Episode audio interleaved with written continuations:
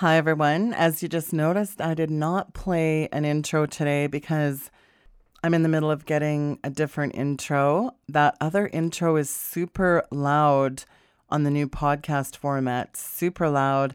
So I'm not loving it. So I'm waiting to get a new intro here done. So for a while, I'm not going to have an intro. Thank you for tuning into the program from across the globe today.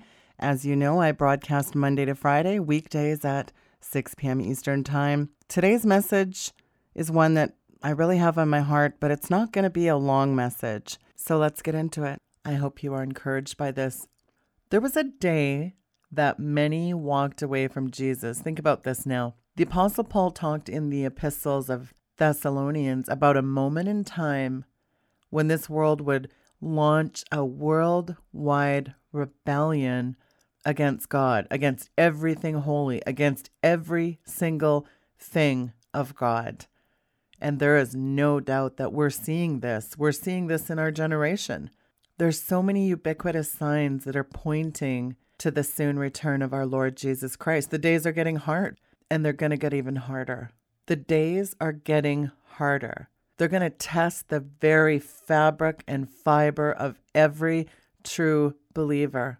The scriptures tell us that many false prophets are going to arise. And there's going to be a lot of voices out there, folks, that are going to tell you, never mind all that suffering stuff. It's all about you. Forget about all that suffering and all that unnecessary stuff. It's all about how you feel, your feelings.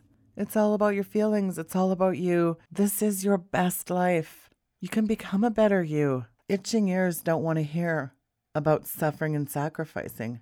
How many times are we warned there's going to be alternate Christs presented to the point where, if possible, even the very elect would be deceived.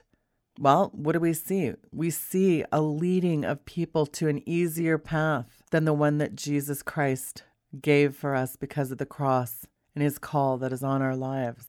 What's happening in this world is that it's trying to conform God into this world. We're, we're having church without the Holy Spirit, we're having Christianity without Christ mold God into our convenience, shape Him into our lifestyles. You know what we're really trying to do here? We're trying to make God into our image. Listen, God made man in His image, and we have it all backwards now. Let's read something in John 6 60. That's John 6 60 to 65. Let's see what it says there. This is really very telling. That's John 6 60 through 64. Let's read this closely. Many, therefore, of his disciples, when they had heard this, said, This is a hard saying. Who can hear it? When Jesus knew in himself that his disciples murmured at it, he said unto them, Does this offend you? What and if ye shall see the Son of Man ascend up where he was before? Is it the Spirit that quickeneth? The flesh profiteth nothing. The words that I speak unto you, they are spirit, and they are life. But there are some of you that believe not.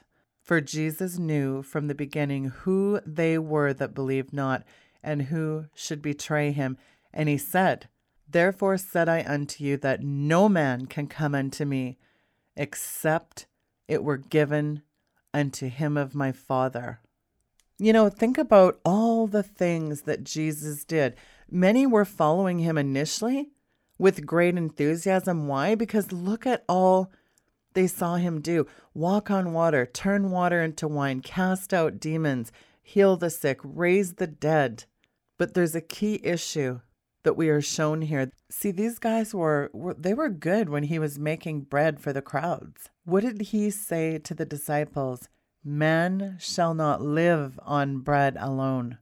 That is even something he said to Satan. Turn these stones to bread, Satan told him. Interesting in Luke 4, there we see the devil saying to Jesus, If you're the Son of God, tell this stone to become bread. One other version says a loaf of bread. Everyone wants the bread, don't they? Again, they were all good when Jesus was making bread for the crowds, giving them satisfactory food. But he said, to the disciples, Man shall not live on bread alone. There's something even more here. That's what he was saying to them. They saw that the power of God could meet their own needs. And that's the key. It was a self centered idolatry. Think about what they asked Jesus What shall we do to work the works of God? If you really look at that, study that out. In other words, how can we make bread? How can we get the power of God to satisfy ourselves? Remember when they said, Well, our fathers in the desert ate manna from heaven? They're still talking about bread. Jesus said, Moses did not give you the bread from heaven, but my Father gives you the true bread from heaven. God gives life. Then they said, Lord, give us this bread. There it is again, more bread.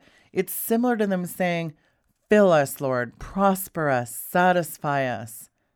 Essentially, give us the power to make all our problems go away. And what did Jesus say to them? He said, I am the bread of life. He who comes to me shall never hunger. He who comes to me shall never thirst. In other words, you people are all looking for physical bread and you think that this is giving you a relationship with God, but I'm telling you, I am the bread that God the Father has sent down from heaven. Jesus said, You're laboring for something that does not satisfy. We're called to do the will of God, not what's in it for me, not because how many treasures can I store up in heaven. Jesus essentially said, As the Father has sent me, I'm now sending you. That is what he essentially said to them. And it was at that point they were offended. They essentially said to him, You do it our way, then we'll make you king. Don't talk to us about godly sorrow or suffering. But here's the thing we're called to follow Jesus, not our own will. Are you willing to do whatever he asks? Are you willing to partake in the persecution with a fully yielded heart? Today, today ask yourself that. Are you willing to do whatever he asks of you? Sure, as long as he doesn't ask me to fill in the blank. Think about that for a sec. Are you willing to do whatever it takes? Whatever it is he asks. Yield your own plans. Who among you will go? You know, people have a whole lot of nice little cutesy phrases they churn out about counting the costs and willing to do whatever it takes. But let me tell you something the anointing of the Spirit comes with a very heavy price tag. There is always suffering and sacrificing and persecution behind the power of God resting on someone's life. Believe me, you can't truly know. But the question is are you willing to do what it takes? Are you willing to do it when they spit in your face? Will you do it when you're called the nastiest things you can ever imagine that are right from the pit of hell? Will you do it when your grief and anguish is so tremendous you almost can't even muster another second to go on? when your heart is broken into a thousand pieces and you don't think you can even crawl off your knees? Will you do it when you've lost everything and everyone you love? See, you're okay when there's bread in it for you. But following him to the cross, that's a different story, isn't it? Paul said to Timothy, The husbandman that laboreth must be first partaker of the fruits. That there is giving us a picture of it's the enduring, patient, self sacrificing toil that is rewarded in the affairs of common life. The man endures hardness. Further on in that epistle, the apostle speaks of his having won the crown of righteousness. He had endured hardness on every conceivable level. Every affliction for the Lord's sake he had endured. The teaching that Paul gives us in this triple picture here, it's not every soldier that wins its commander's applause but only the veteran who devotes himself, heart and soul, to his profession. Not every athlete wins the crown or prize, but only he who trains with painful care. As our trials increase, we need to grow stronger in that which is good, a stronger resolution to do God's will. This is opposed to our being strong in our own strength.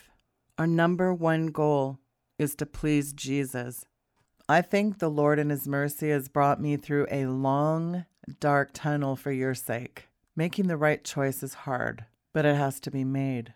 Will you be given for the sake of others, no matter what the cost? Psalm 34 reminds us there I will bless the Lord at all times, not only when it's convenient, Not, well, except for when it gets too much to bear.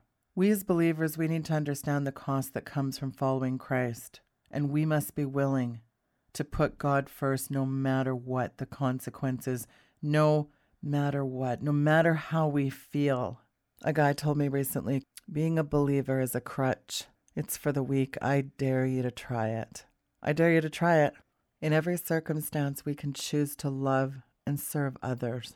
Being in the will of God means you never put your needs above those of another. It means loving unconditionally, even when it's so hard, even when it's the last thing that you want to do.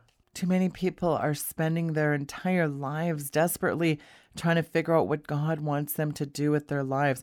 Instead, we have to recognize that God's will is lived out moment by moment, literally, not some grandiose long term plan.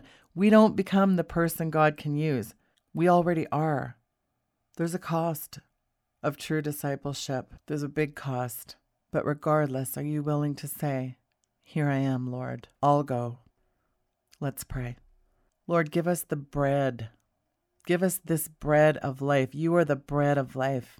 Lord, we need you. Give us the power and the strength today, Lord, to live beyond our own needs and desires. Give us the strength to reach out to those around us who desperately need our help, despite crushing circumstances in our own lives.